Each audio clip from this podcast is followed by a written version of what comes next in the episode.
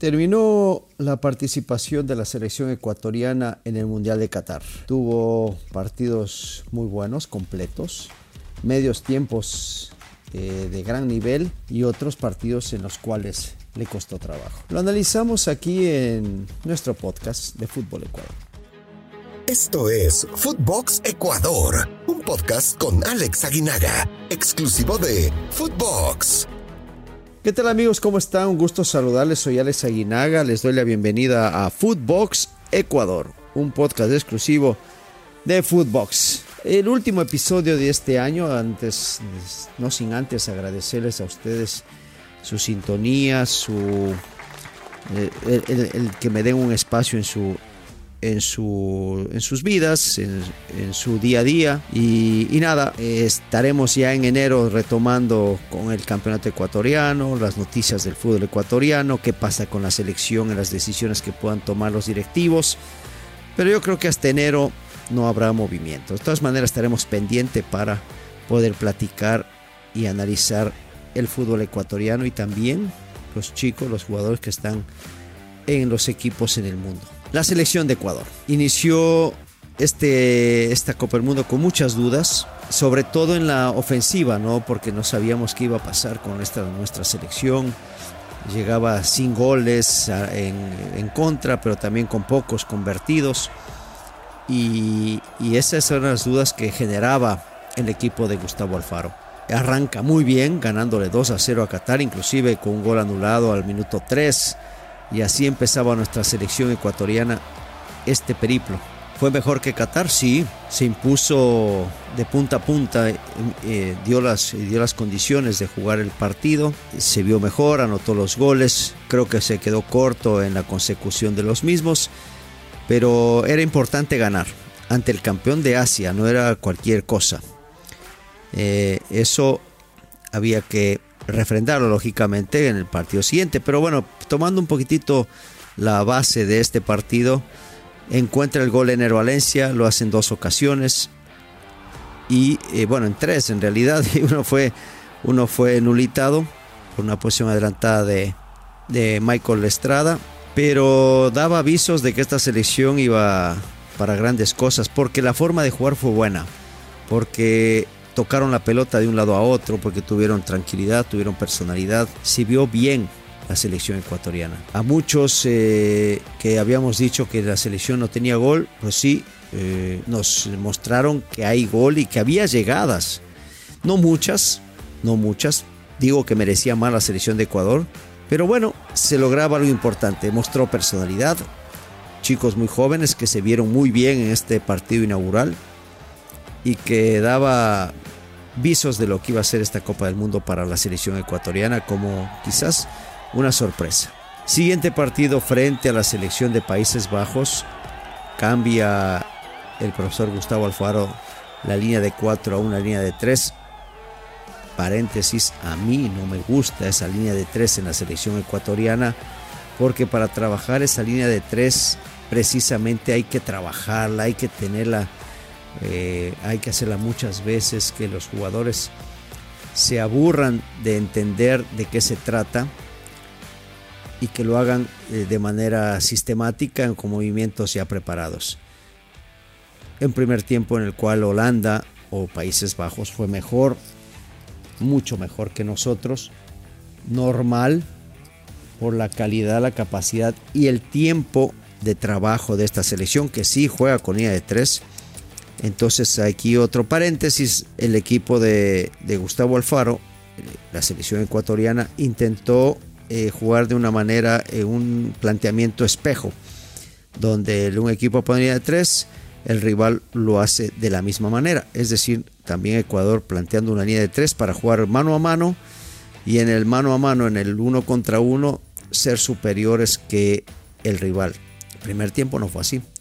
Primer tiempo, eh, Países Bajos tuvo la pelota, tuvo el control, tuvo las mejores salidas, aunque no, se, no tuvo tantas llegadas, creo que en ese aspecto la selección controló o simplemente los neerlandeses se dedicaron a, a que pase el tiempo, a que el 1-0 les convenía, les gustaba y si en algún momento podían sacar ventaja lo iban a hacer, pero sin mucho afán, sin mucho deseo. Para el segundo tiempo, en un movimiento que, que lo corrige bien el profesor Alfaro, manda a Gonzalo Plata sobre Frankie de Jong, que era el hombre que estaba manejando los hilos de esta selección holandesa, y se le acabaron las ideas al equipo de Países Bajos. Muy bien lo de Gonzalo Plata, aunque quizás no pesó tanto en ofensiva, cumplió con, esa, con ese requerimiento y Ecuador empezó a funcionar mejor. Después de una acción de Pervis Estupiñán en la salida del arquero, va a presionarlo. La pelota queda en el rebote a favor de Ecuador. En los pies de Gonzalo Plata para, para Pervis, que remata fuerte. Y en el rebote aparece Ener para marcar el empate. También en minuto 5 del segundo tiempo, Ecuador emparejaba y quedó corto. También quedó corto en cuanto a la posibilidad de ganar. Mereció ganar ese partido. Y nos vamos al partido decisivo contra Senegal. Matar o morir.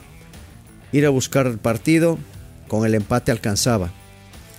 Y los dirigidos por Gustavo Alfaro salieron con un 4-3-3, donde los tres del medio campo en reemplazo de Jackson Méndez suspendido por doble tarjeta amarilla. Fue Carlos Grueso que venía de una lesión. No lo vi del todo bien a Carlos. Creo que le pesó esos, esos días en los cuales tuvo que trabajar para recuperarse y el ritmo nunca lo tuvo. Un Alan Franco que eh, fue superado en cuanto a velocidad y fuerza por los jugadores de Senegal. En ese mano a mano también perdimos. Creo que Mm, hablar de equivocaciones, hablar de errores, simplemente el técnico muere en la intención y no funcionó lo que, lo que el técnico esperaba de esta selección. Por eso no puedo hablar de errores, sino simplemente de, que la intención no fue la correcta o no funcionó como lo esperaba Gustavo Alfaro. Pero cambia, bueno, tan no le gustó que cambie, hace dos cambios para la segunda mitad. Ingresa José Cifuentes en lugar de Carlos Grueso en esa posición de, de medio centro junto con Moisés Caicedo, que dicho sea de paso tuvo un gran mundial. Y por izquierda ya manda a un extremo, el caso de Jeremy Sarmiento. Me gustaría preguntar qué pasó con Romario Ibarra. No porque Sarmiento lo haya hecho mal, sino que simplemente el, titular o el jugador en esa posición era o fue Romario Ibarra. No, no sé qué pasó con, con Romario, quizás estaba lastimado, quizás el técnico se decidió porque lo vio mejor a, Jeremy Sarmiento o para el partido este pensaba que Jeremy era mucho más efectivo que Romario. No sé. El tema es que hace dos cambios que le funcionan al equipo ecuatoriano, empieza a emparejar el partido y empieza a llegar, quizás no con tanta claridad como llegó el equipo de Senegal en la primera mitad, pero iba emparejando los cartones. Después de un tiro de esquina en el cual Peina Félix Torres, la pelota le queda para Moisés y termina convirtiendo el empate. Minuto 67, fantástico lo que, lo que había conseguido Ecuador porque estaba jugando mejor que Senegal en ese momento y porque merecía el empate. Si bien es cierto en la primera mitad Senegal podía haber hecho 4 o 5 goles porque llegaron con mucha facilidad, sobre todo los primeros minutos, no es menos cierto que Ecuador en la segunda mitad mereció, mereció un poquito más. Llega el empate, y tres minutos después el gol de la diferencia que pone a, otra vez a Senegal en octavos de final. Una falta innecesaria de parte de Jeremy Sarmiento. Volvemos y repetimos lo mismo, muchacho muy joven, es una selección muy joven, que se cometieron errores y que pues lo van a corregir porque son jóvenes y tienen la posibilidad de hacerlo. Hay que entender que más que que una crítica, este es un análisis el que estamos realizando. Y viene el tiro libre de costado. Salta Félix que estaba marcando a Koulibaly, que termina anotando. Salta a, ver si puede rechazar, la pelota le pasa por arriba. Y en ese salto y caída descuida al central senegalés que juega en el Chelsea y la pelota con tan mala fortuna le pega en el muslo a Ener que termina habilitando a, a y este rematando de primera cruzado para poner el 2 a 1 a favor de la selección de Senegal. No habían pasado más de tres minutos. Ecuador no tuvo la posibilidad de pararse bien, de retomar otra vez el esférico, de tranquilizar un poco al equipo africano. No, nos empataron, perdón, nos ganaron, nos dieron la vuelta muy rápido.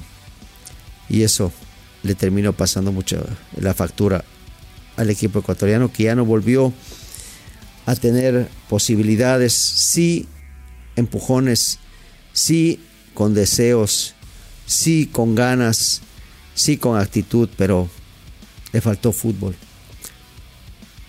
Tuvieron eh, la pelota los últimos minutos en campo senegalés, pero ya no, ya no se vio con peligrosidad el equipo de Gustavo Alfaro para los últimos minutos. Queda tristeza, mucha tristeza, sí. Decepción, eh, en cierto modo decepción porque la ilusión te provoca una expectativa.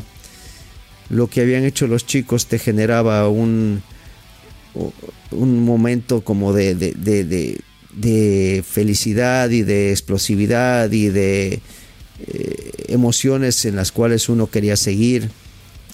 Y esa decepción cuando no calificas pues se, hace presente. Em, enojo no, no, enojo no, creo que ese sentimiento creo que no, está dentro del, análisis que podemos hacer todos.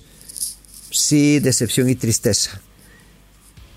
Enojo no, al contrario, creo que yo en lo personal y creo que muchos de los de las personas que aquí estamos y que me están escuchando sentimos un gran cariño por esta selección.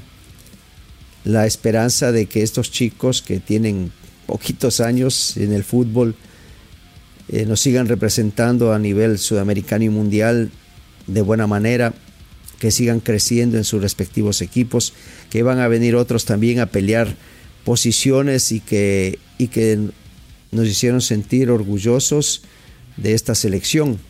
Pero con el dolor de quedarte eliminado ahora, también con la satisfacción de ver una selección que nos representó con mucha gallardía y con mucho orgullo. Veremos qué sucede futuro. Veremos qué pasa con estos chicos que vienen pisando fuerte, pisando firme. Hoy no se pudo hacer historia. Quizás en el próximo mundial lo puedan conseguir este grupo de muchachos reforzados por otros que vienen que vienen empujando fuerte, quizás con la salida de alguno o de algunos que ya eh, no estarán para el próximo proceso mundialista, o sí, dependerá de, de, ellos principalmente y después del técnico que, que esté en la confianza que puedan depositar en esta selección ecuatoriana. Pero hoy por hoy nos podemos, nos podemos quedar tranquilos y, podemos, y podemos pensar que esta selección tiene un techo muy alto. Vamos a seguir eh, mirando, analizando, opinando y apoyando. Gracias nuevamente a toda la gente que nos sigue a través de Footbox Ecuador. Será hasta el mes de enero donde nos volvamos a encontrar y si es un poquito antes mejor. Por hoy me despido, soy Alex Aguinaga, con la misma tristeza que tenemos todos de dejar el Mundial de Qatar o dejar ir a la selección a descansar, pero con la enorme expectativa de saber qué sucede con estos chicos que hoy dieron un salto de calidad. Un abrazo para todos, bendiciones y nos vemos en enero. Footbox Ecuador con Alex Aguinaga, exclusivo de Footbox.